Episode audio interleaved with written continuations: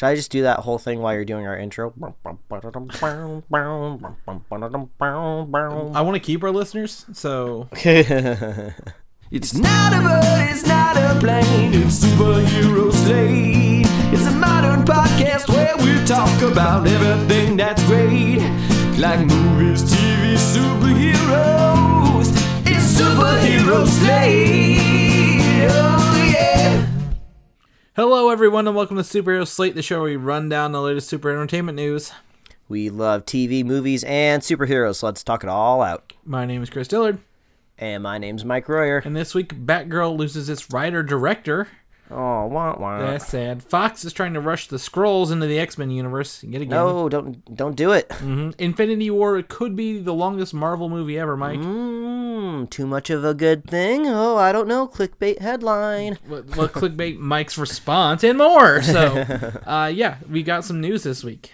You know, same same as same as usual, Mike. Uh, I don't know. I don't know what to start here. This is one of those days where uh, my mother in law's been in town all weekend, so everything's just kind of a haze of things we've been doing, where I'm going, what's happening. Well, so. no, I think I think that's a good jumping off point because roughly a week ago, I think today, I came across uh, some social media from you saying that you were making the jump into the 3D dimension and you bought um, your first VR headset. And I think you told me you were just like, I was having a crappy day at work, so I was treating myself.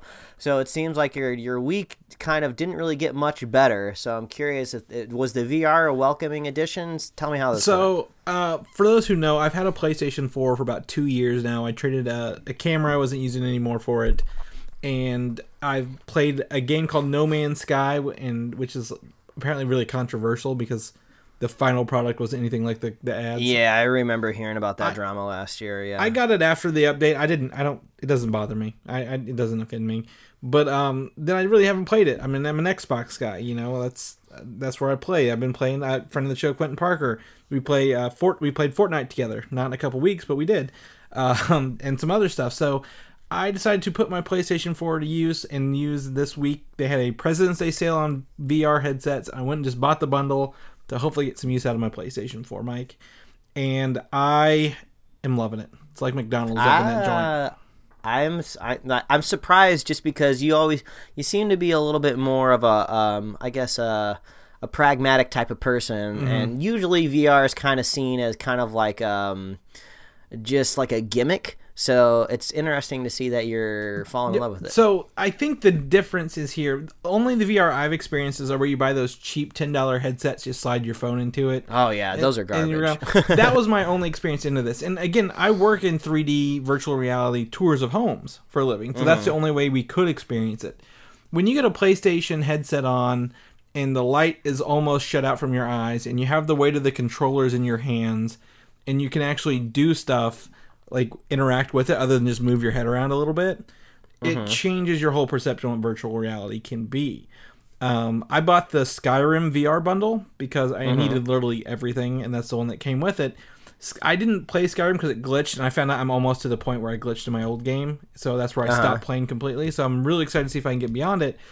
But they had a sale, so I went and bought like ten other games this week on on VR. so uh, my biggest thing I would say, if you get a VR headset and you know someone who has it, ask them if they have a game called VR Worlds for PlayStation. There's a little mini game slash experience in there called London Heist. And have you seen the movie Snatch? Uh, I'm familiar. Um, it's a, like that if that was a video game. Oh. So you're in this like British underground mob world, and you're trying to steal a diamond, and you think you've been had. So this one guy's mad because the guy who hired you was trying to kill you, and then you're just kind of caught in the middle of it because they think you stole a diamond you don't have. I don't know. It's really interactive. It's really fun. You get some shooting. You get some story elements. You can pick stuff up. Uh, it, it's just that was really where I was like, okay, I, I get it now. I totally understand what's going on in virtual reality. Well, I have I have two quick questions about this. Okay. So th- the first one was: Is it kind of weird that the controllers aren't those controllers like from the PlayStation Three? Aren't those just like really old hardware? Um, they they are from there, but I bought they, they have newer ones that are just that just said for PlayStation for use with VR. Oh, okay. They don't bother me. The only thing they lack is any joysticks. They're just every one of them is identical. Mm-hmm. Um, and they have the four main buttons: an action button and a trigger, and that's about it. Get some joysticks out there, people. But the tracking is almost impeccable on them. Like I have That's no good. issues with tracking on them at all. That's good. That's what you're looking for. And question number two, Yes. I asked you to do this earlier this week, so now I'm going to find out if you actually did. Is I wanted you to get some sort of older relative in a VR headset and tell me how they reacted. I did. Did so you end up doing? Yes. uh, yes. So uh, again, I mentioned my mother-in-law was in town this weekend, and while I could not get my hands on a copy of uh, Resident Evil Seven, oh god, that would have been so which scary. is the, the entire campaign is playable in VR in that game for PlayStation. So oh yeah, it's 17 scary. I. I watched like a a whole let's play. I think of maybe Markiplier playing it, and yeah, it looks terrifying. So I'm excited to give that a try a little bit. Um, I have knocked over several cans and bottles while playing on accident, but we did. We put her in. We put her in a um, a you're like in a tank underwater, like scuba diving. So she's Oh, looking okay. around at like all the things on this coral reef going on, Mm-hmm. and um, she had a really good time with it. She didn't. She had no issues with it. She really liked to see to point out the things she could see. So you didn't uh, go ahead and try to terrify your mother-in-law? No, uh, I don't think she would have. Prob- we prob- doing that. probably a good move in the long term. Yeah, but um, my sister in law and brother in law were also over, and I put them in different games. Um, uh, my sister in law was in a shark cage experience where she you like you're going down in the cage and a shark attacks you while you're down there, kind of thing. Oh, spooky. And we have another game called Dick Wilde. yeah, it's it's yeah exactly. Get- I wish that's what I thought it was, but I don't think it's what I think. it no, is. well, so you're like this hillbilly swamp dude, and you shoot like waves of alligators and swamp creatures coming at you with different guns that are like homemade. So it's like it's like an arcade shooter kind of thing. You get points as you play. Um, they have already purchased a PlayStation 4 and a VR headset by this afternoon after playing it. Oh wow! So I mean, that's a that's a story that I do keep on hearing. Is a lot of people out there are kind of critical about it. They're like, it's expensive. I don't know. It just seems like a gimmick, like 3D TVs. But I think uh, all the times I've seen people experience it, they're always blown away. So I've had a chance to kind of dabble in the Oculus for a little bit and some more high end Samsung VR stuff.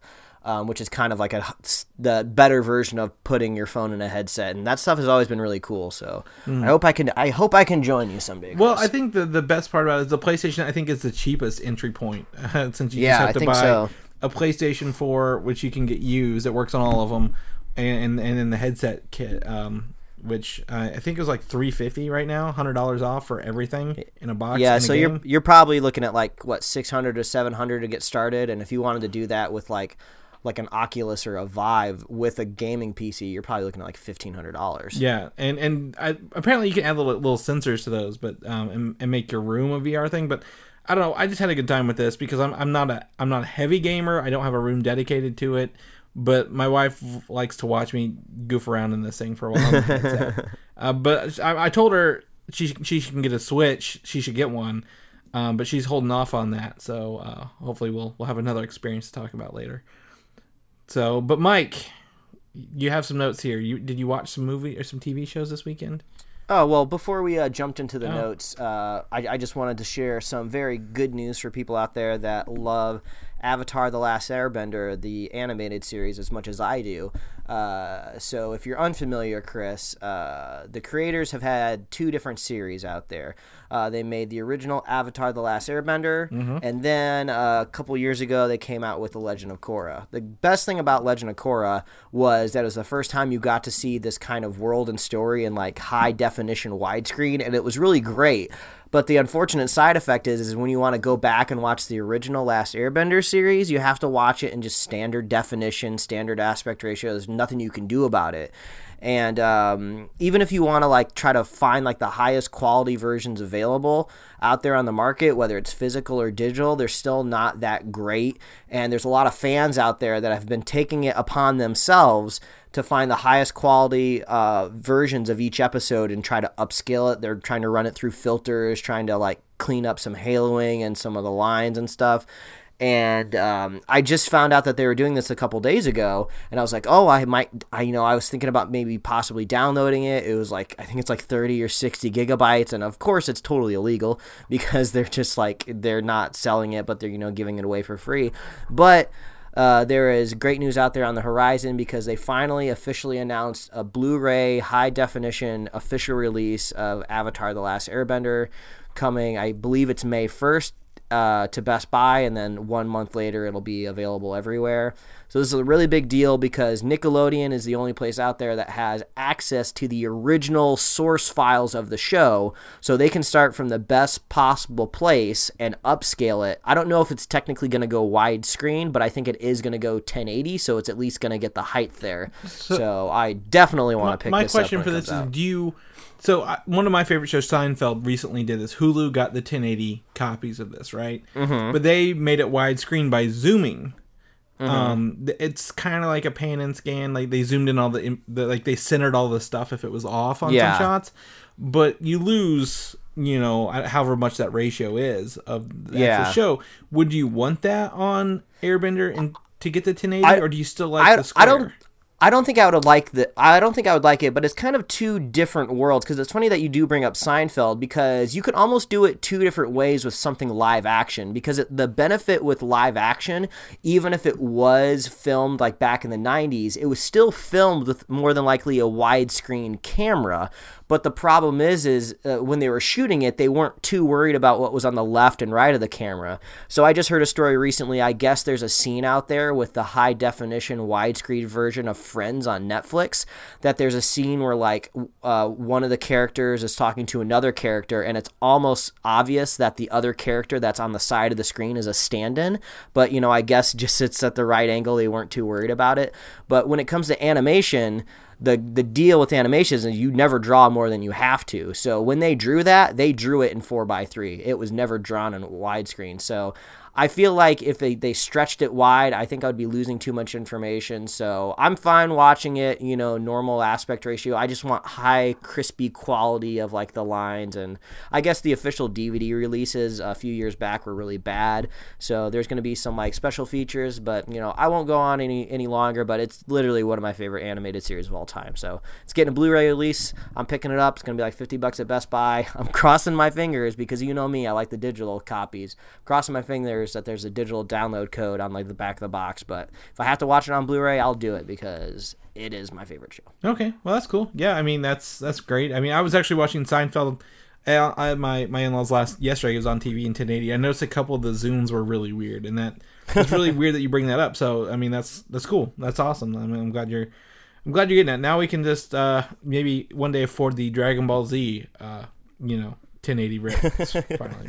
They just they just need to hire a bunch of a bunch of uh, animators to be like, okay, your job is to just draw the left and the right of the screen. So just go keyframe by keyframe and finish the No, drawing. you got to do it like they do it when people film vertically. You just zoom in and blur the edges a little bit, so it fills the screen.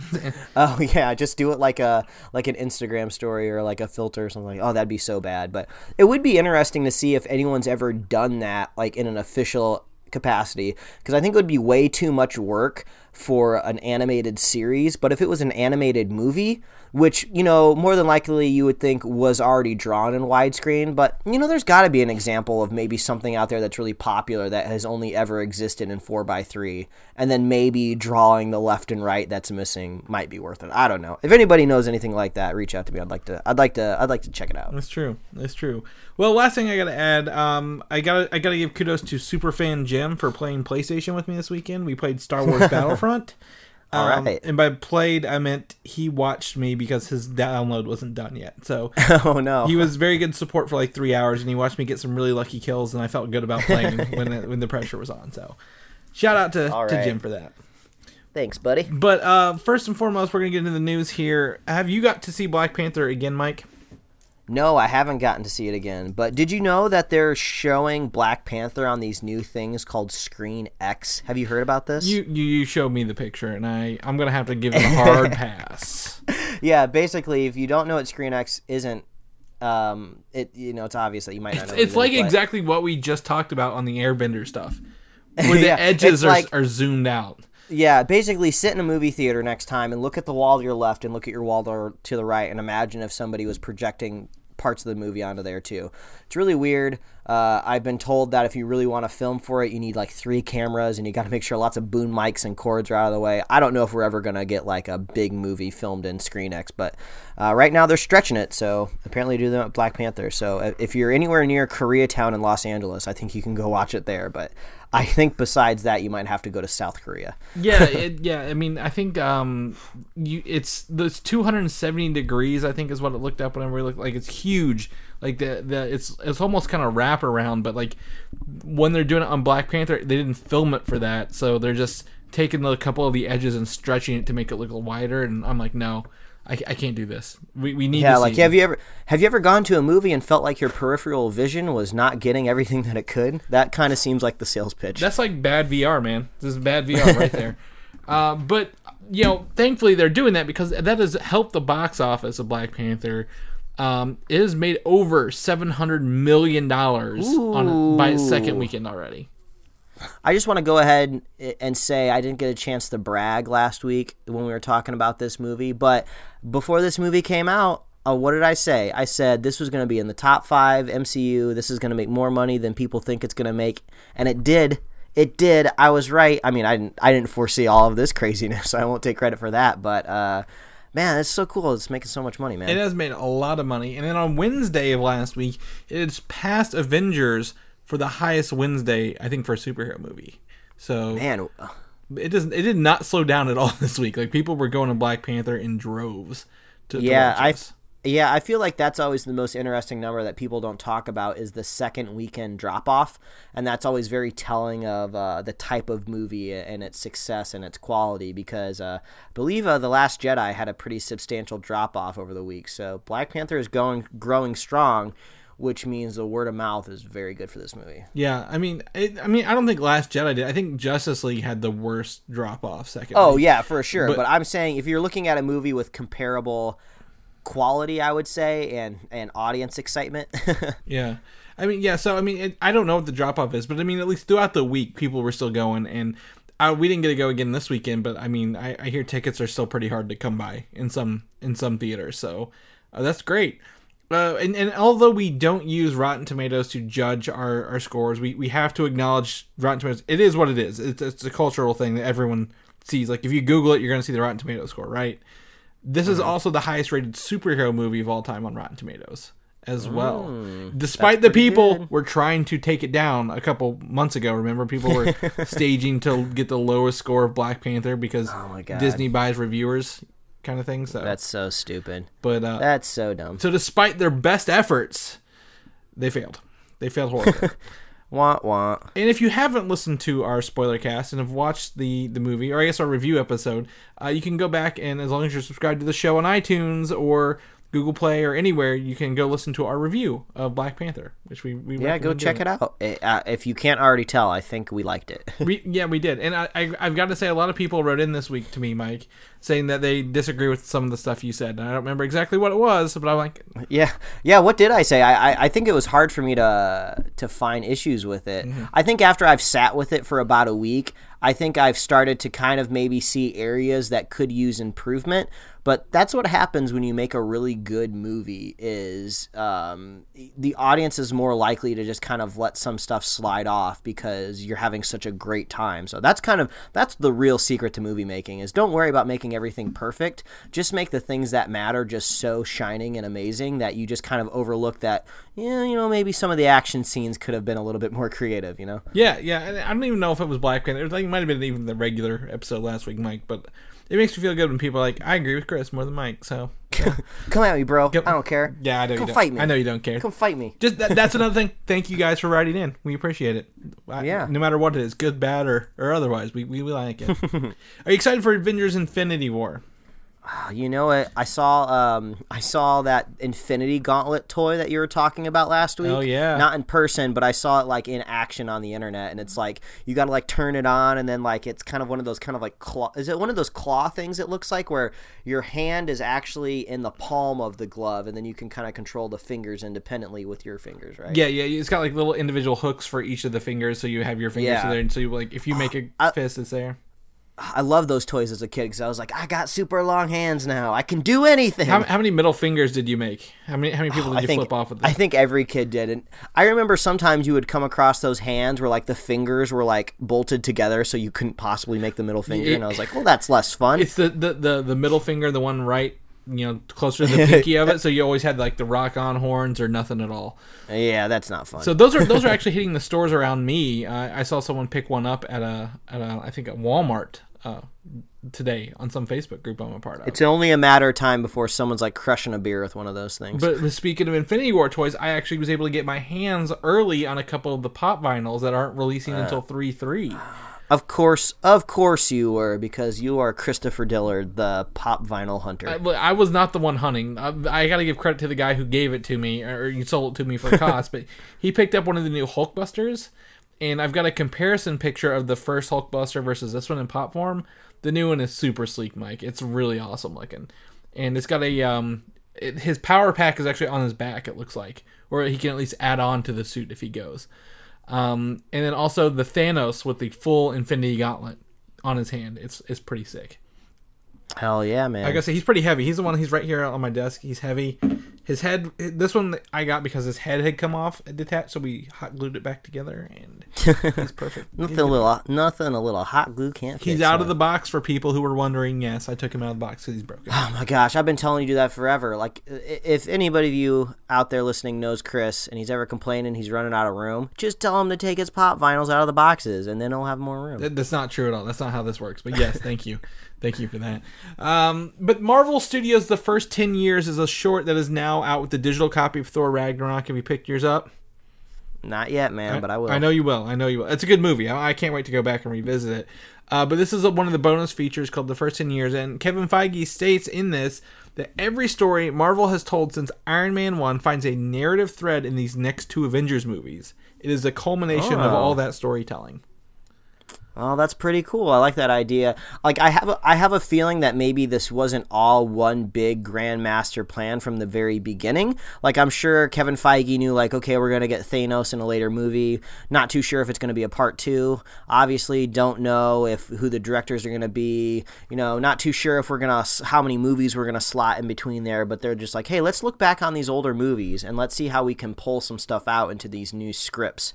So, um, it's probably not the biggest master plan that we think it is, but I do like the idea that like let's incorporate it. Let's make this one big like season finale that everyone's really going to enjoy. I mean, I think I think so as well. I think that's a that's a good way to look at it as a season finale. Again, I think we brought that up last week. Uh, but to me, this also could be like maybe Thanos does get some of the gems, but not all of them. And to make his final battle, or what we think is the final battle with the Avengers, easier, maybe he set up some of those plot points throughout those movies using like subtle power of the gems rather than just defeating them outright a long time Oh, ago. Maybe maybe this is like that episode of Futurama where you find out that Fry was actually pushed over into the portal by like a little Yeah, alien the little the little nibbler dudes. Yeah, like Yeah, I- it's all one big story. Yeah. I think the thing that's still running through my head is we've talked about this on on the show of like this kind of time travel theory. Are they going to be traveling through time? If they do, are they going to be trying to reboot their universe? What's going to be happening here? And I feel like the definitive answer I've come across in my head, whether time travel happens or not, is I don't think they're going to wipe any slate clean. I don't think they're going to give all of these characters amnesia. I don't think they're going to blow up this universe and then suddenly we're going to be in like the Marvel Ultimate MCU universe.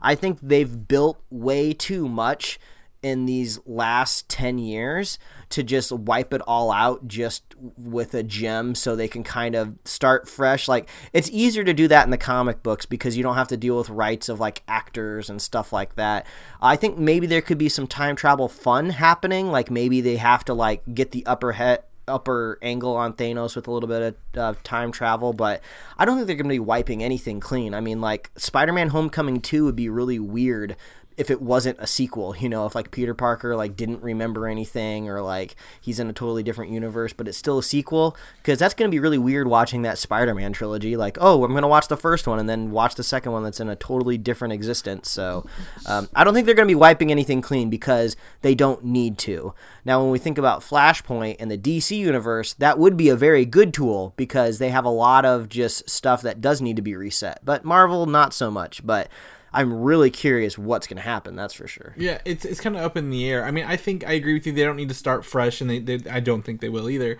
But they could definitely erase some parts that they don't think worked out, maybe, or some things to like help them, like you know. Again, this work I've seen this in the comic books where Miles Morales was pulled from the Ultimate Universe into the regular.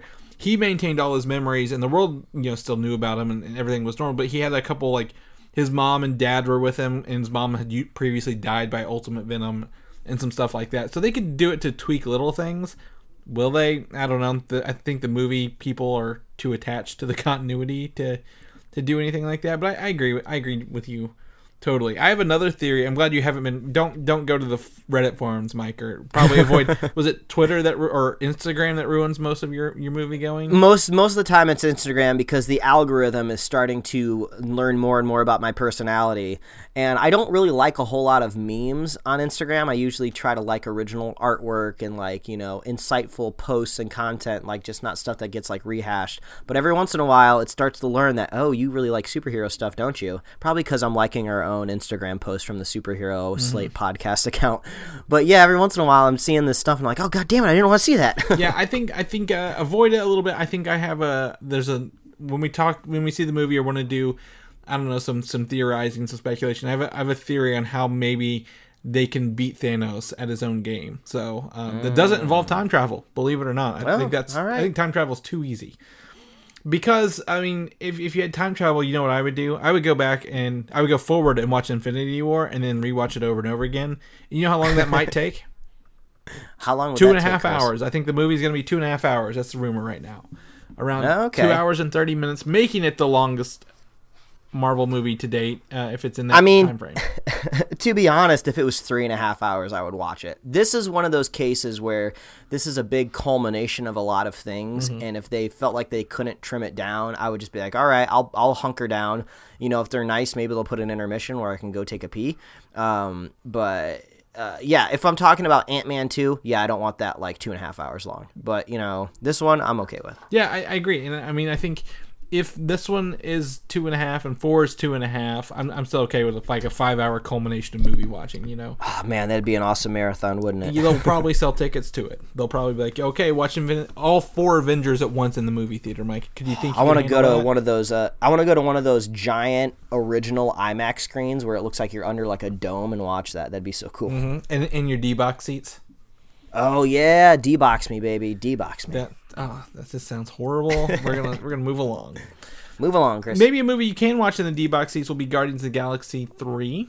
I mean, Ooh, okay. I see. Sounds like you're talking about Phase Four over there. Yep. Uh, the idea is that the filming for Guardians of the Galaxy 3 will start sometime in early 2019 in Atlanta, All right. which seems to be the new home for these Marvel movies where they're filming a lot of them at. as long as those tax breaks are there, they'll be there. Yeah, and I think as long as they're there, those tax breaks are going to be there because Marvel's bringing in a lot of movies. Um, right now, Captain Marvel is banking for starting March 1st, and Spider Man 2 is shooting for May start date there at Atlanta as well. If maybe not some in their Pinewood Atlanta or Pinewood UK studios as well. Yeah, the Marvel machine, the tank, it keeps on running. Uh, I, we'll talk about this, I think, a little bit later. The real question is, when will those uh, X Men movies and Fantastic Four movies maybe start popping up? That is the real question. 2021. That's what I'm guessing. 2020. All right. 2021. Yeah, that probably guess what I got. But until then, we've got some stuff to hold us over between all these movies. We've got regular movies, we've got Netflix shows, we've got network television shows, such as Agents of Shield. Mike, we were talking about this. You you don't think you're caught up, but we're about to pick back up uh, this coming Friday on, on on a weekly basis again for Shield. Uh-huh. And episode 100, I think, is two episodes away, if not three. So we are close to getting to syndication level for Agents of Shield. And um, episode 100 is confirmed to reveal Coulson's deal he made with Ghost Rider in season four. So, correct me if I'm wrong. I'll try to recount exactly what happened.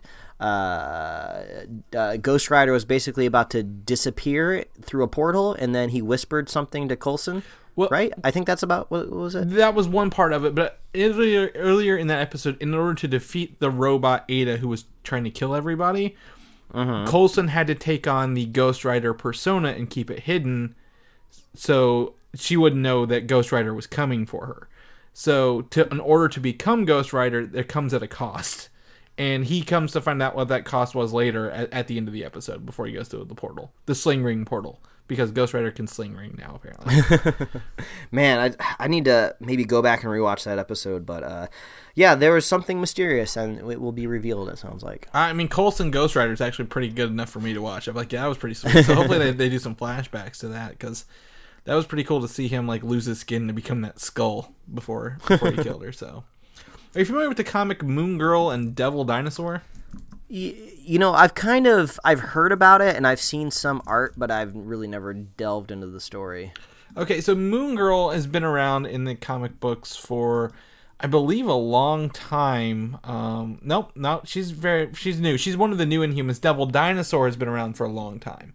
Um, so this girl, her name, I believe, it's it's Lunella, um, something or else. She's an she's an African American little girl. I think she's like nine years old, but she's like maybe the the fifth smartest person in the Marvel Cinematic Universe. And, Oh, wow. And because of her inhuman powers. Um, so she's got a long, she's got a comic book that's been going on for a long time. I think it's got like twenty something plus issues right now. So if you want a long, you know, thing, but her power is super intellect and like consciousness transferal. That's how she works with this devil dinosaur character, and um, she's apparently getting an animated show uh, coming to, to Disney. Um, not the streaming service, but it might be one of their Disney XD or Disney Network channels right now. All right. So we talked a couple weeks ago about how some of the current running kind of action cartoons over at Disney for Marvel were kind of wrapping up soon. Uh, so this would make sense that they're getting ready to bring kind of a, a new character in.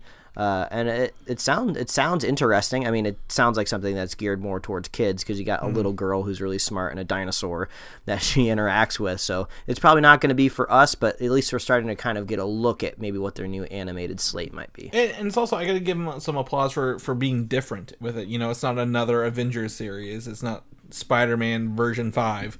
For the though, it, it's actually you know choosing a different character, an obscure thing. That's the series is still running, which is really surprising to me. Most most of them don't make it past issue twelve these days, so um, it, it must be doing something right. I don't read it, but I'm I can't fault anyone who is. So. Yeah. I mean, Disney, listen up. All we really want is a new season of Earth's Mightiest Hero and just put it on your streaming service. How about, you know, how about just a wrap up movie? Just a wrap up movie to give us the, the closure we need.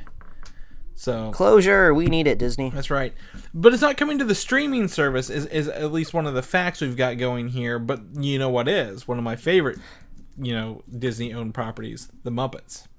Yeah, I kind of saw this news earlier this week, and I was like, I bet this is going to be in our show notes because we all know how much Chris likes the Muppets. That's right. I'm a Muppet in and of myself, actually. So um, I, I do love the Muppets, and we all know their ABC series is not very good. I mean, let's all let's all be honest here. It was not a good thing. They've not done a movie in, in a hot minute. So if they're doing a rebooted series, they can kind of do what they want on the Disney streaming service and hopefully take it back to its core, not the Office style camera thing that that didn't work at all with with really bad plot and characters nobody cared about. So Well, I'm sure if it ends up uh, being good, Chris, you'll be the first to let us know. I hope they have the old series and movies on there. Like I would go back watch and watch some Muppet Babies on the Disney streaming service. Muppet Babies, do do do do do do do do. I think that's how the song. You are went, but I in you are in a you are in a song mood today. That's for sure. Uh, I, I, uh, something we'll talk about later has been stuck in Mike's head since before we started the show. This, it's true, but also I think Muppet Babies are getting a reboot as well or an updated series, but I don't I don't know what that's about. Anyway, we were talking about this earlier. Star Wars: The Last Jedi. We've got confirmation on their uh, physical release and home release, Mike. Um, digital release will be March thirteenth, which is like two months earlier than I expected this to hit, actually. and the physical release is on March twenty seventh, two weeks later. So Now, uh, technically, uh, is this still slated to come to Netflix? Is that that deal still live for at least another year or so? I think. Did any of the other Star Wars go to Netflix? Yeah. Well, Rogue One is still on Netflix, and I think uh, Episode Seven was there as well. It's, it's not there anymore because I think when the new when a new Star Wars hits Netflix, they just uh, swap it out. So um, I- I'm be curious to see if this does come to Netflix for a little bit. That's a good question. I don't I don't watch enough Netflix regularly right now to to say that. Um, but I, I couldn't tell you. I'm just doing a quick Google search. Nope, just it just shows me movie times. Do I want to go watch The Last Jedi? It's still in theaters right now, but but that'd be about it. So um, maybe not. I mean, are you looking to maybe more stream it or like through a like a rental service like that, or are you looking to buy this one as well to add to your collection? Man, I don't know. Maybe if I mean if the special features were interesting enough. I know Star Wars and Disney big budget movies usually put enough into the special features, but it would be kind of interesting to see maybe the Yoda puppet on set again and seeing it kind of interact with Luke. That might be kind of fun. Yeah, I mean, I'm looking to go back and revisit this one again. I, I didn't get to watch it in theaters as many times as I wanted to, but like, I, I just, I don't know. There's just something about seeing all the Star Wars, the main ones in a row for me that that's just exciting, and, and it had to be more excited than Han Solo, at least, you know. at the end of the day, uh, but to wrap up this new trilogy, Star Wars Episode Nine. Uh, J.J. Abrams has said the script is complete and will start filming in late July of this year for that 2019 release. All right, there must be a lot going through JJ's mind when it comes to making this movie because No pressure. No there- pressure. There's yeah, no pressure at all. I mean, it, it's almost there's almost more pressure than when he was coming out with episode seven. It's almost like there was nowhere to go but up. I feel like, but you know, you're bringing it back from the dead. Disney just spent billions of dollars on this franchise, but now it's you know it's back in the zeitgeist and the last movie was really divisive so now i wonder if he's really worried about it Yeah, I mean, um, I, I don't know. I mean, I think again, it's a lot of pressure, but if anything i- is to be believed, I think you know firing the other director would probably be better, like the one they had, Colin Trevorrow, because Mm-hmm. that would be too much pressure for for someone to take. And Yeah. Well, the the funny thing is, the last time we talked about J.J. Abrams on this show, I think you know you were a little cold on him. I was a little bit warmer on him. But now, after watching Cloverfield Paradox, I don't know if I can trust his producing skills anymore. Well, I mean, if he's just getting money for the Cloverfield name because he kickstarted it, he, he doesn't care either. Uh, but I think the thing with me is if if Abrams was gonna buckle, he was gonna buckle under the Force Awakens and not nine. Uh, so I think I think he'll be fine. If if if anything, again, he'll probably be okay to deliver under this pressure more so than anybody else uh, it, that I know of off the top of my head. Short of bringing George Lucas back, do you want that, Mike? You want, you want Lucas back in this? Don't make me do it. I'll call him. I'll call him right now. You know what? You know they say that they're going to be making you know that Star Wars uh, streaming series on the uh, Disney streaming app. They should bring Lucas in and just have him like direct one episode. You know, like because you know usually TV shows are very much a writer's medium, and the director is kind of just there. You know, kind of to keep the schedule moving. It'd be kind of interesting to see what uh what Lucas would do on like one episode of a Star Wars Well, show. it, it'll depend. I mean, if they do do this and and use some of the old, he wrote like over a hundred scripts for the old live action series they were, they had planned. So maybe they mm-hmm. could bring some of those scripts in and at least give him writing credit on some of them. You know, if not directing credit. Yeah, maybe the best use for George Lucas is like a seasoning. You know, just put him in a jar, poke some holes at the top of it, and just sprinkle him. Just sprinkle him across We, your we franchise. need we need you in a cameo on the. f- He's our Stan Lee of Star Wars. That's what he is. George Lucas is the Stan Lee of Star Wars. Let's put him in these movies as That would be- cameos. that would be pretty funny. I would like that. Okay, so that, that's what we're gonna do then. That's cake. We got it. We solved it. Every, nobody panic. Uh, in not unsurprising news, the Sony movie Silver and Black has pro- delayed production indefinitely. Oh no, Chris! Why? We wanted this movie so bad. Yeah, yeah, it said nobody ever. um, planning to start March first. Um, we announced, I think it was last week, that the script is getting a whole rewrite, and we've not heard anyone cast in this movie at all. Um, so that was kind of not adding up in their favor. But we also talked about Sony, um, the new. I think the new CEO does not want to handle movies. He just wants Sony to be a tech company. So they may sell their film side to Columbia Pictures, and they may be like, we we just need to focus on what we got, and what we can do right now, rather than trying to make new franchises that are just not gonna go anywhere if we, we put our money into them. And also, I wonder if these uh, these executives at Sony are and possibly Fox uh, getting calls from Disney being like, "Hey, Stop we're it! about to we're Stop about it. we're, we're about to own all this stuff. We don't want you making these movies. So if you're gonna make them, uh, you're gonna have to either get them out now, and we're just gonna um, we're, we're just gonna like uh, redo everything that you make. So maybe just uh, take a step back, and we'll give you We'll- an extra million. Yeah, we'll, we'll give you some money just to stop doing what you're doing. Just just to, Yeah. to give us the keys to the car. Just give us those keys. Yeah, we'll we'll buy out any contract that you've already had an actor sign. We don't care. We want our Spider Man back. We want our X Men back. We want the Fantastic Four back. We got to plan out Phase Four, Five, and Six over here at Disney. You know. Yeah, that's right. We can only put out like a whole bunch of movies a year. We got to plan these out. So, mm-hmm. yeah. So again, no one's really surprised. Nothing. I mean, nobody knows anything about this movie other than it's Silver Sable and Black Cat, and who wanted that? So I feel like Disney is like the incarnation of like Kirby, and he's just going around Hollywood, just like sucking up studios, like whoop. well, So, well. yeah. I mean, if that's if if Disney does buy them, either way. So we'll have to wait and play this one by ear. But in movies that you know we're not really looking forward to as well, X Men: Dark Phoenix is a new report is said to, that it's going to feature the Skrulls as villains, shape-shifting aliens, in an attempt to get them in before Marvel gets them in in Captain Marvel, much like they did with Quicksilver. Because I don't know, we've talked about this before, but in Days of Future Past, breaking Magneto out of the gel cell was not Quicksilver; it was actually Juggernaut. Until they announced Quicksilver in Avengers: Age of Ultron, and they rewrote that scene completely. Jeez, really? I didn't know that. Yeah, so I, you saw um, Apocalypse or X Men Apocalypse, right? Yeah. Yes, unfortunately. Um, one of the actors in that was cast as um, Juggernaut, and already they they already wrote in the scene they'd done the Juggernaut, and then they ended up swapping out, and he got a, a role later for doing it. So, okay. um, yeah, it's it, Well, I mean, it, does Dark Phoenix come out this year or yeah, is it next it's year? November of this year. Geez, it's this year, and I I totally forgot because I didn't even care. This this must be extra weird. So we can go ahead and we can, you know, make guesses and judgments on what might happen to Sony with a new executive coming in with no word spoken what whether there's going to be a sale. But we already know Disney is trying to buy Fox. Like the deal is not like set in stone. You know, there's a lot of paperwork that has to be sign. There's lots of things that need to be approved. The FCC kind of needs to make sure everything's kosher, and you know it might take a whole year. But Disney more than likely is going to own Fox by next year. So I don't understand why Fox is still like, "Fuck you, you're about to buy us, but we're going to put Skrulls in our movie." So it's going to be really weird for you when you try to put Skrulls in your movie in a couple years, even though you're going to like fire all these people that are the X Men because I just can't imagine. Disney spends all of this money on Fox and just still keeps this these same actors from this weird fractured universe that's so old. Like it just makes so much more sense that for them just to recast and do it all from scratch. If everyone in Fox was benefiting from the Disney movie, I'd say yeah, that makes sense. But probably some of these Fox people are going to get fired, and they're like, yeah, the hell with you. We're gonna we're just gonna do what we want while we can. Yeah, before it's too I late." guess.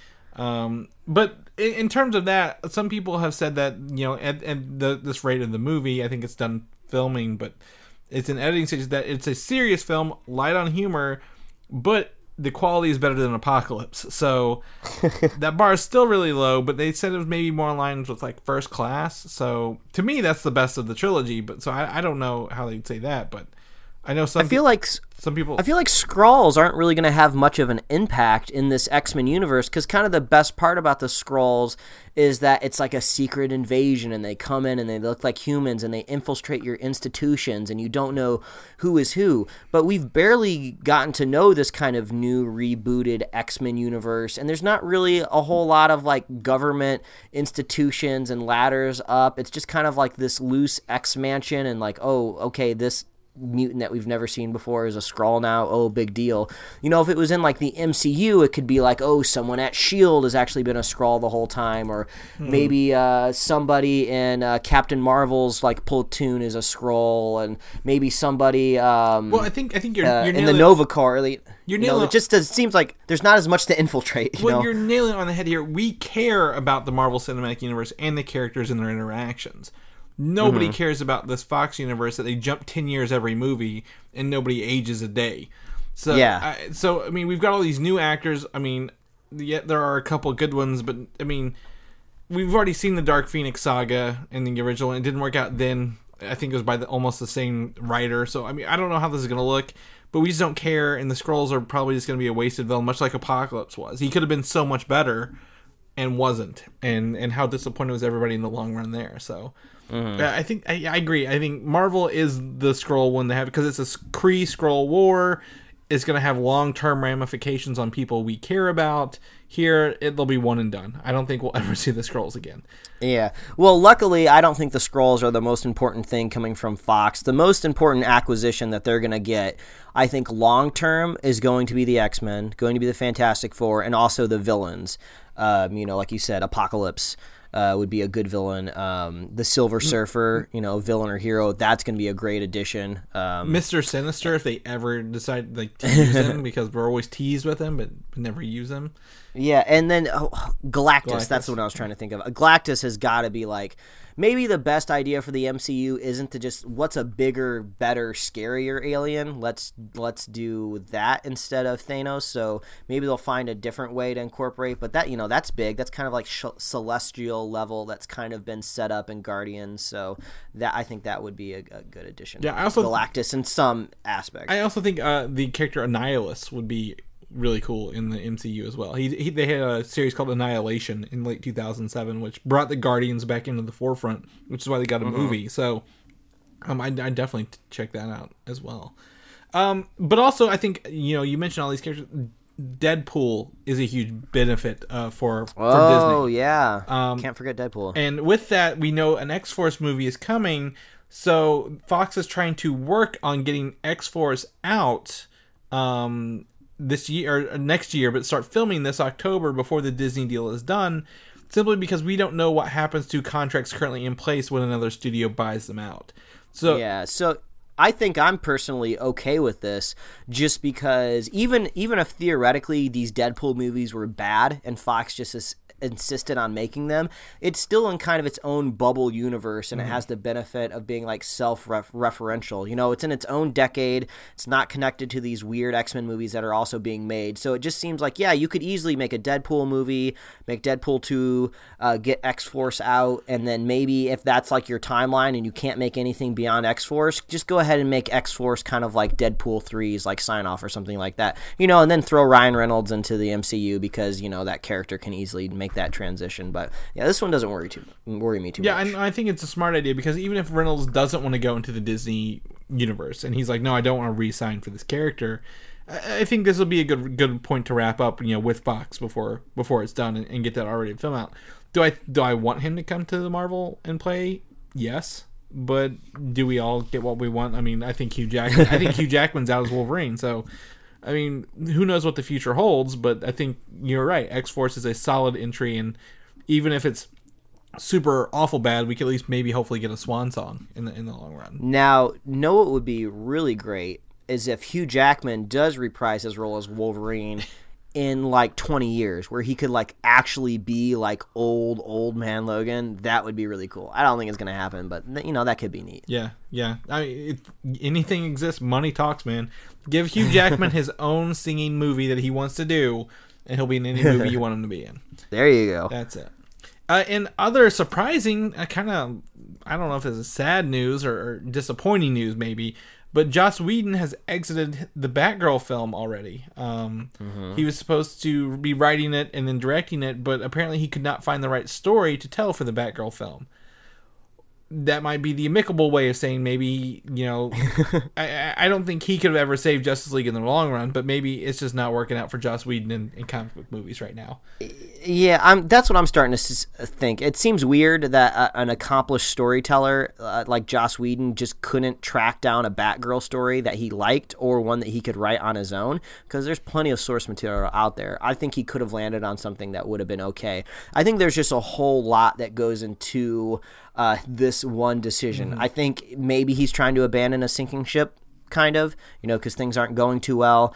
Uh, you know, who knows if this Batgirl movie would ever even get made? He could he could work he he could theoretically work on this movie for the next year of his life, toiling over this story just to have the movie canceled anyway, because maybe Aquaman wasn't that good, and maybe Wonder Woman two possibly underperformed, and there's no not going to be a Justice League sequel forever, and oh, Ben Affleck's out as Batman, so we got to figure out our Batman. Well, you know? he actually did write a full Wonder Woman script. Like Joss Whedon has a full Wonder Woman script under his belt that was never produced either. So it's not his first time that he would have been victim to that. I, I suppose. Yeah, exactly. And and also I've I've heard some discussion out there. I don't know if this is true, but maybe it's a good move that he kind of just stepped down because we're in a very uh, really interesting time in Hollywood right now where we're making it a point to if you're making a movie around characters that are from Africa, you make sure you have an African American director. If you're making a uh, like a, the first superhero movie uh, where like uh, you're a woman is the lead and Wonder Woman, you better make sure your director is a woman because that just is gonna make a lot of sense. So maybe Joss Whedon started to think like, you know, maybe a woman director really should be tackling this because maybe I don't know, maybe he really couldn't find a story, and maybe like uh, from a woman's perspective, maybe they could tell a better Batgirl story. I think when this news broke. Um, I don't re- I don't remember the the person's name, but there's a really popular uh, Batgirl writer out there in comics right now. I can't It- remember it's it's, it's name in our right now. notes if you'd look down like two sentences. okay, so we're gonna get there. Yeah, we're gonna get there. So I, I agree. Um, I, I don't think you know it's any ill will against Joss Whedon. He was also uh, he's been accused of um some of the sexual harassments and stuff like that as well. Um, so he's he's one of those victim or not a victim.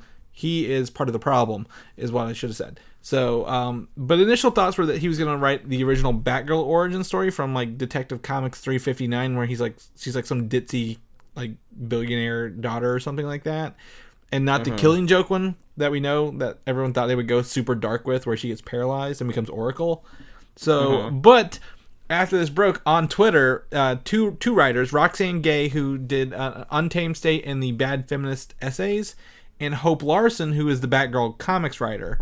Yeah, I think Hope Larson was the one I was they, thinking of. they both wrote they offered to write this movie on twitter to dc and the vice president of dc comics entertainment both responded like yes here's my contact information reach out to me immediately. That's awesome, but it does make me a little disappointed that really when you're trying to write a comic book movie that it's not the first instinct to at least reach out and maybe get coffee with the people currently writing the character mm-hmm. or at least have written like really popular stories in the past. It almost seems like that's like kind of your due diligence. Whether you want to hire them or not, at least kind of talk to them and kind of get the feel, you know, of what kind of they go through when they're writing the story. I've got two thoughts on that. On this, first off, DC when they announced this was under the bad resume, uh, so to speak. Their their last issue of people who you know kind of I think gave us Suicide Squad and Justice League. Um, so that's probably why they didn't reach out. But also maybe if they were like, Joss, we need you to come in and finish Justice League for us.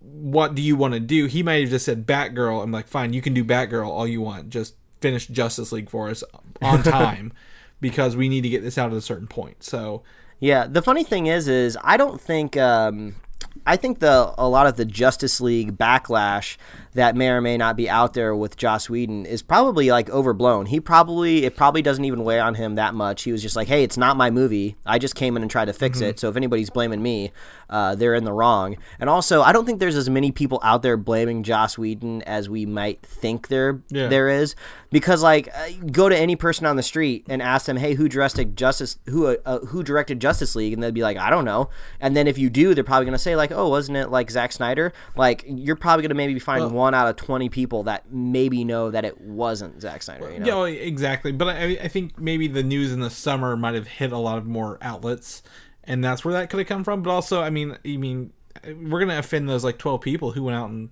you know. they, they they supported that Snyder cut, you know, like they're gonna get super mad because they they, they really a- think Joss Whedon yeah. did it. Such a weird it's just such a weird scenario and situation because Joss Whedon is so beloved by nerds for many different reasons and he also gave us a great Avengers movie and a mediocre Avengers movie and then you know there's some questions about whether in his private life whether he's kind of like an asshole or not. We don't really know so there's no definitive proof out there. So it's just like what do you when you look at Joss Whedon and you think of his name what do you how are you supposed to feel? There's a lot of feelings there mm-hmm. and maybe just all of that is just too it's just too much to wrap up into, into a Batgirl movie. you Yeah, know? maybe, and, and I agree. I think if, it's it's one of those things where if it is a female-led movie, it should be written, maybe not directed by a female. That'd be great, but like at least written from that point of view. I think I think writing to me is more important important than directing in, at first to at least get the story right, so the director can make that happen in real life. So, Yeah. so I agree. ultimately ultimately i think this uh, dceu is uh, bunk it just needs to be rebooted and i hope uh, a batgirl movie can just be shelved until it's time for it to really shine you know It's an odd character to choose when you don't even have a Batman movie out yet. um, but Aquaman got. Uh, we have ideas that the trailer will be out around WonderCon in late March if we want our first Aquaman trailer. Oh, Um, okay. That would put it in line to be in theaters, you know, in in May with with literally all the other big movies this year, um, Avengers three, Star Wars, and Deadpool. So if you're Mm-hmm. gonna see that Aquaman trailer, you're gonna see it in March, Mike. You're gonna see it over and over again. but also test screenings this week went on, and they are all, all pointing towards a great film overall.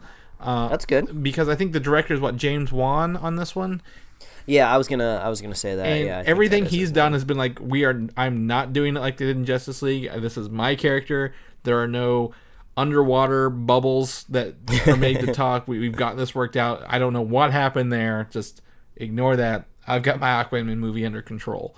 Um, two comments stood out to me that I read. Uh, first off, that they say this plays like an Indiana Jones movie. That's good. The fuck does that mean? Actually, I, I don't know what that means. Maybe it's a, an adventure. There, there, there's some MacGuffin they're going after. Um, Maybe. they need to get. Uh, and lastly, the, the action puts Wonder Woman and Justice League to shame. That they, well, I don't think it's hard to put the action in Justice League to shame. yeah. I also don't think. It, I mean, I think Wonder Woman has good actions in Themyscira and at the on the battlefield, but that last battle with the what's her face Ares, the God of War, Yeah. wasn't really that good. So. Um, hopefully, hopefully this is all true. I mean, I again, I want Aquaman to succeed. I think Jason Momoa sells the character. He's really embodying. He's really living up to it, man. I'm, I'm really excited to see what that does. Great casting. Um, I, I, his his bro attitude is kind of fun. I've I have a feeling that maybe that'll be dialed back in this movie a tad, um, just because I you know I don't think he can be the hero of his own universe if he's just so broy. Uh, but I'm I'm curious how they're gonna handle the underwater stuff. I, it's been a I don't think I've ever really seen a movie where. The, the inhabitants really kind of live underwater, and it, it kind of looked weird in Justice League. Yeah, they were bubble. They had a bubble city, Oh, yeah, so we'll have have to see if uh, these have. bu- I don't know. I'm curious. I'm curious, but we got a little while. We gotta wait till we gotta wait till uh, the holidays. Yeah, Mar- before we pick this March. March to we might well we might see it in in the March to to summer trailers. So you know we, Yeah. we might see it there. But all after that, words you mean you mentioned you want you want to reboot on this, Mike? There, there's no Ooh. ifs, ands, or buts. You want to reboot on the DC universe? It's fine. Get it. Totally on board. But they're gonna do it with a Flashpoint movie. But it's funny. The writers, the directors I've got for this, John Francis Daly and Jonathan Goldstein, who did Spider-Man: Homecoming and recently uh, date uh, no Game Night that came out this weekend, uh, have not completely signed on yet because probably financial reasons. if I was a betting man.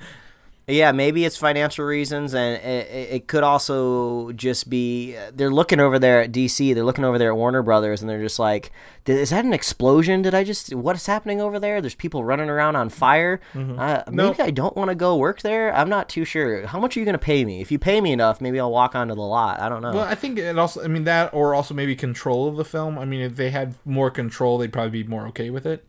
Because when the studio stepped in and said you need to make Justice League under two hours, a lot of people were probably like, "Oh, yeah, I'll take some more money to do that, but I, I don't want my name on it." Um, so I mean, that's cool. I think one of the things they said was like, you know, you can all have a parking spot, you know, a parking spot in the parking lot, but if you're gonna, if you can hold out and get a closer parking spot, why don't you? You know, kind of thing. So that's what one of them said. But I heard also good things about game night.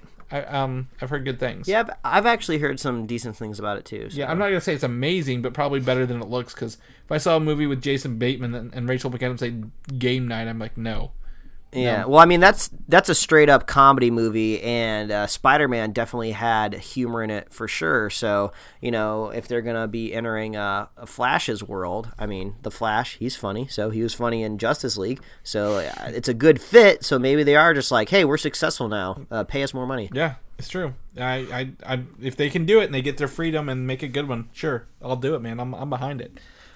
In a surprising turn of events, Mike, I have to agree. One good thing looks good in Krypton, the TV show. I, I have to. I mean, I don't know how you feel, but when they have unveiled their first look at Brainiac, the villain for Krypton, he looks like the fucking comic book character, man. Like I, Yeah, he- I can't say anything does. bad about this look at all. Yeah, he does look pretty cool, and I, I there is a little bit of a trailer out there right now where you can see Brainiac in it, and he does look pretty menacing. But it doesn't mean I'm going to watch Oh, this yeah. movie. No. I mean this TV show. Everything else around it just does not look inviting. But it's kind of cool that at least they they nailed Brainiac. Maybe this will be one of those things where uh, they'll be on like episode four or five, and we'll start to hear people say, "Hey, yeah, it's actually pretty good." I probably still won't watch it then because I don't have enough time in the day to watch all of these things. But uh, at least they're nailing Brainiac. That's good. Yeah, I mean, I I played the recently in the Injustice Two video game, and Brainiac is a villain in it, and um, to kind of see like I don't if you I mean if you're looking at this, it's got the pink chest thing, the the bright green screen skin, the black eyes, some little like ports on his head where he like uses with his skull ship, which I think that concept art or some footage of that is on that same trailer you saw maybe. Um, So that looked that looked okay. I couldn't get a screenshot of it, but I mean, I'm just I'm impressed with one thing on this show, Mike. The all the trailers I've seen during the Olympics have not swayed me whatsoever, but this this looks good, and and congratulations from for hitting your villain on the head because I didn't think I'd have anything good to say about the show at all. Yeah. Pay pay that costume and visual development team more. Yeah, that's right. Keep them around a little bit. Uh, did you see the announcement that Jurassic World 3 has a release date already? Yeah, I saw that. I, I- and I can only assume that means that all the dinosaurs don't die in the second one because there would be no dinosaurs left for the third one. Well, so if, if we're going by the old one, so this one the, they're taking a dinosaur back to America. So the third one of Jurassic World, which dinosaur you think is going to talk to Chris Pratt in this one? um, I was trying to think of what Chris Pratt's character's name is in the movie. I can't think of it, so I was gonna go Alan. yeah, but I can't. No, his character. it's, maybe they'll get Blue to talk to him, just another raptor, and he'll be talking to oh, Blue. no. That's the one. That's the one thing that like I know Jurassic World was just kind of like a fun romp action movie. You know, don't don't don't take it too seriously. It's not really going to live up to the original Jurassic Park that still holds up today. It's such a good movie, but uh, I just don't like the idea of like a pet dinosaur that Chris Pratt can control like a dog. It just kind of seems like ah, I don't care. I just really want him to like. No, it would be badass. This would be so cool if Chris Pratt's character thinks he's so cool and he thinks he's got this Velociraptor trained and thinks he can just play God, and then at the very end, just when he thinks Blue's about to help him, Blue like literally like rips his arm off, and then like in the third movie, he has like no arm or a bionic arm. that would be so Give cool. him I a T Rex, graft a T Rex arm on him. He's got a T Rex Yeah, arm in the third I- movie. yeah, I would love to see them just like turn turn on a dime right there and just be like, "No, it's a dinosaur. You can't train it. He's gonna eat you, idiot." Well, I think I think you're oversimplifying the relationship he has with this dinosaur because I think even at times in the first movie he's like I don't I don't know if he's gonna listen to me. Is it really gonna stop? Kind of thing. He's not like wrestling with it on the floor like a dog. Like I I, I- can see They're where developing. They're developing the relationship. it's more and I don't like it's it. more like a cat than a dog. Like are you listening to me? You, you know what I'm saying, but you're not doing what I say, kind of thing. Uh, Hey, I think if any Velociraptor gets hungry enough, you're screwed. Yeah, well, maybe we don't know. They're not real. Maybe they are trainable. we, we, we'll never know. But I think this this release should have been waited until the end of the credits of Jurassic World two, and that's when they should have said Jurassic World three will come back. We'll go back to Jurassic World in June of 2021. The dinosaurs will return. Yeah, and that like that would have been so much better than just a picture of the the T Rex logo. Jurassic World three, June eleventh, twenty twenty one. Yeah, three I more think years. even techni- I think even technically, all these dinosaurs don't come from the Jurassic period. I think they come from some other uh, neighboring period of uh, of the past. But anyway, But it doesn't roll off the tongue. The Cretaceous world, the Cretaceous, Cretaceous Park. world. Yeah, no, it doesn't work. It doesn't work out. Uh, if you've noticed earlier, Mike has had the Ghostbusters theme stuck in his head. for about an hour and a half now, we can't even get him to stop. Um, but because Ghostbusters announced a game called Ghostbusters World, which is an a uh, an augmented reality mobile game in the style of Pokemon Go and the upcoming Harry Potter game, uh, this week, like a thirty second preview here, and you essentially have the the the phone and you go capture ghosts in in the real world, kind of like you would in Pokemon, kind of thing. Yeah, I mean, I don't, I don't care. You know, I think um, this doesn't really associate with uh, the last movie, and why would you? Uh, they're not making any more Ghostbusters movies, at least that I know of. So it just kind of seems like, hey, somebody wanted to buy the license to some property because they wanted to make an AR game, and maybe Ghostbusters was just on the shelf, and they're like, hey, let's pick that. It fits well. I, I think it makes sense. Like, there's ghosts everywhere, so you gotta catch 'em all, which is just basically it's Pokemon with ghosts. Right. Yeah. I mean, I think I think that that's. I don't know what the full mechanics are going to be like in the game in the long run because a thirty second kind of a preview, not even like really this is what's happening, but like. There are people who like Ghostbusters. I mean, I, I've got to say one of my one of my friends, um, Adam, who goes to C2E2 with me, he loves Ghostbusters. Uh, I sent this to him right away, and then he saw it a couple minutes later in his newsfeed, and he was really excited for it. So uh, I, I know that there are people like, like Ghostbusters out there. In the PlayStation VR, there's a Ghostbusters now hiring experience where it's got like Patton Oswalt is like a ghost voice, and you have to use the the motion controllers in the headset to capture or, or at least bust the ghosts who are jumping at you in this like little wave shooting kind of game. So No, no, it'd be really cool if uh, eventually, if eventually like night vision cameras became cheap and affordable, and they just put them in the smartphones, so you could like, in order to catch like certain types of ghosts, you had to turn all the lights off and like in your house or something like that, and then like the night vision camera on your phone could see it. That'd be so creepy, but it'd be so much fun. do you think there are going to be more concentrations of ghosts at like graveyards at night? Well, I don't know if you knew this, uh, but you could get. I think you can catch more Pokemon ghost types at graveyards and stuff, if, right? if they're labeled, some cemeteries and churches have, have been removed from the game because they think it's kind of uh, faux pas to go, you know, prancing across I, graves. I could chanting see that you're you're visiting you're visiting a dead loved one and there's like a 12 year old next to you like Oh. I got a Bulbasaur. whole a whole crowd of them trying to catch you know ghost type Pokemon. Yeah, that's they removed a lot of that stuff. But yeah, I, I think I think that is also very true as well. Uh, but um, things places you're not gonna see ghosts. Westworld, Mike. You know why? Because they're all robots. they're all robots. well, I, I I could see you really needed to take a drink of water before you before you made did. that uh, segue. yeah, I had to have a sip there. Uh, so, are you familiar with the South by Southwest Festival?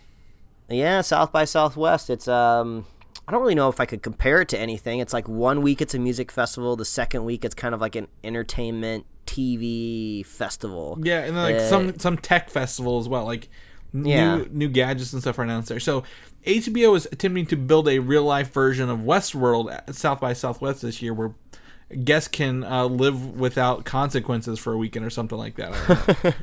That like at first it kind of sounds impressive, but then when you think about it, it's like oh they're just building a western set. So I would imagine most of the flair would be the actors maybe that they hire in it to kind of be inhabit the town. So basically you're just kind of visiting one of those like reenactment areas of the old west. But yeah, I can't imagine you're allowed to kill or have sex with any of them. I would imagine Texas doesn't allow that. yeah, so I mean, I, I read a little bit about it here. It, apparently, it takes up two ac- It's a two acre replica town at South by Southwest. It's not like a little wow. small one. Uh, and you either get a black or a white hat, and you get to explore the town of Sweetwater that they have there. Um, so you're going to interact with real life hosts who probably aren't robots and are quote unquote there to fulfill your every desire, as in the the theme of the show is. Um, so I, I don't know. I don't know what it's gonna look like, but I mean, I think it's it's pretty cool that they're trying to do that. You know, like Yeah. uh, I'm really excited for season two. But I mean, that's I hope to see some photos and hear some some experiences about that because I think that's coming up. It's in Austin, um, coming up, I yeah, believe. so, yeah, South by Southwest is um I think it's like the second week of March. I think it's it's soon. Okay, yeah, uh, my my um my wife's one of her best friends lives in Austin, and I always hear about it down there. So, um, but yeah, that's that's coming up. So if you guys are down there, I think it's open the first three days. You get to try it out. So, uh, Yeah. hopefully, hopefully, let us know. Um, Yeah, it's a big it's a it's a big push from them because uh, they know Game of Thrones is wrapping up soon, and they're hoping maybe Westworld sticks around for four or five seasons. yeah, I, I mean, I I really hope so. Don't you? Yeah, it's good. it is. Um, and the new season's I think in April. So there's that. Uh, some updated news here, Mike. We're gonna jump back up to Avengers: Infinity War. whoa, just- whoa, whoa, whoa, whoa, whoa! Breaking news! Uh, What's breaking going on? news. So there are three actors in Avengers: Infinity War going on Good Morning America this Thursday morning, Mike. Oh, I think we know what that means. I think that means a trailer's coming. And do you know if we get a trailer this close to the movie, you know what else comes along with that? What's that? Ticket sales. Ooh, I- I think you got a point. I did see some redditors uh, over the weekend getting their ticket sales in uh, other countries um, Uh huh. for the like a week earlier than we get it. So if it's a week after they get it, then I think our ticket sales will be up. So we may have a trailer, an out, Infinity people. War trailer, and tickets. If you're so poor, you- go. if you're poor, go start collecting cans. That's right. Go go cash in right now. Um, mow some lawns or shovel some snow. Whatever you're getting, whatever weather you're Sell getting. All of sell all those bitcoins. That's right. you so don't need them. Um, if that drops, you know, I guess I mean this is a good good place to plug us later. Well, you'll let us you'll know from us when a trailer drops. That's for sure. If you're following us. So um, I just want to let you know that, that that news seems to seem to drop right now while we were sitting here. So Breaking news. I love it, Chris. it's true. It's true. So Mike. If people want to know what you're up to, I mean, when you're gonna start watching those last Airbenders on 1080 and how good that quality is, where can people find you at? Well, they can find me at Mike Royer Design on Instagram and Twitter. And maybe uh, what's that new social media app that everybody's talking about? It's like uh, Ven Ven Veno. Venmo, Have you seen Have you seen that yet? No, it's like not like Venmo. There's Vero. Vero, that's what it is. Yeah, I- maybe maybe we'll all be on Vero someday soon. I saw some artist um, uh, at conventions doing that. Um, some guy I follow, so I've seen that. So maybe maybe it's up up your alley there. Yeah, who knows? But uh, you can find me at Royer Design uh, there, and you can uh, read my webcomics at pickledcomics.com. Chris, if people want to see if you're enjoying your new uh, VR world, where can they find you? You can find me on Twitter at Valdan V A L D A N. Uh, share it there from my my Instagram to there. Uh, my wife got a good goofy picture of me on it the other day, and someone said, "You look like you've been in it like 15 hours straight." I'm like, "No, that was like the first five minutes I had the headset on." so uh, it was, it was really fun. So I'll be sharing some of my experiences on there. I think I'm about to bo- buy a game called 100 Foot Robot Golf. That's VR compatible, so we'll see how that goes. that sounds awesome. Um, and you can also head over to Comic UI and read the stuff there. We we uh, my crew, everyone on Comic UI got approved to go to C2E2 this year, so we're going to be bringing you some live stuff from there this year.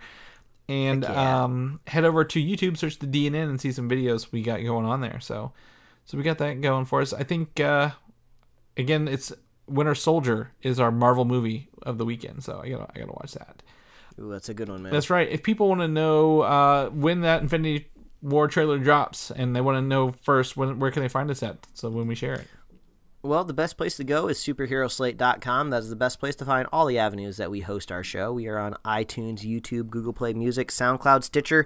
Email, you can like us on Facebook and follow us on Twitter and Instagram. You can get merch at superheroslate.com slash store. We got like t-shirts, hoodies, stuff like that. It's like unseasonably cold in Southern California right now, so I would like a new hoodie, so that would be nice. So maybe I'll go buy myself one.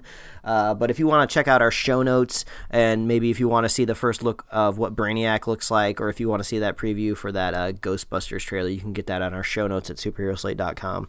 Uh, if you're a fan of the show, please consider leaving us a review wherever you're listening. Really love that. Uh, we love hearing from you. Write in, uh, drop us a comment, drop us a like, a subscribe, or retweet, whatever you want to do. We really love that.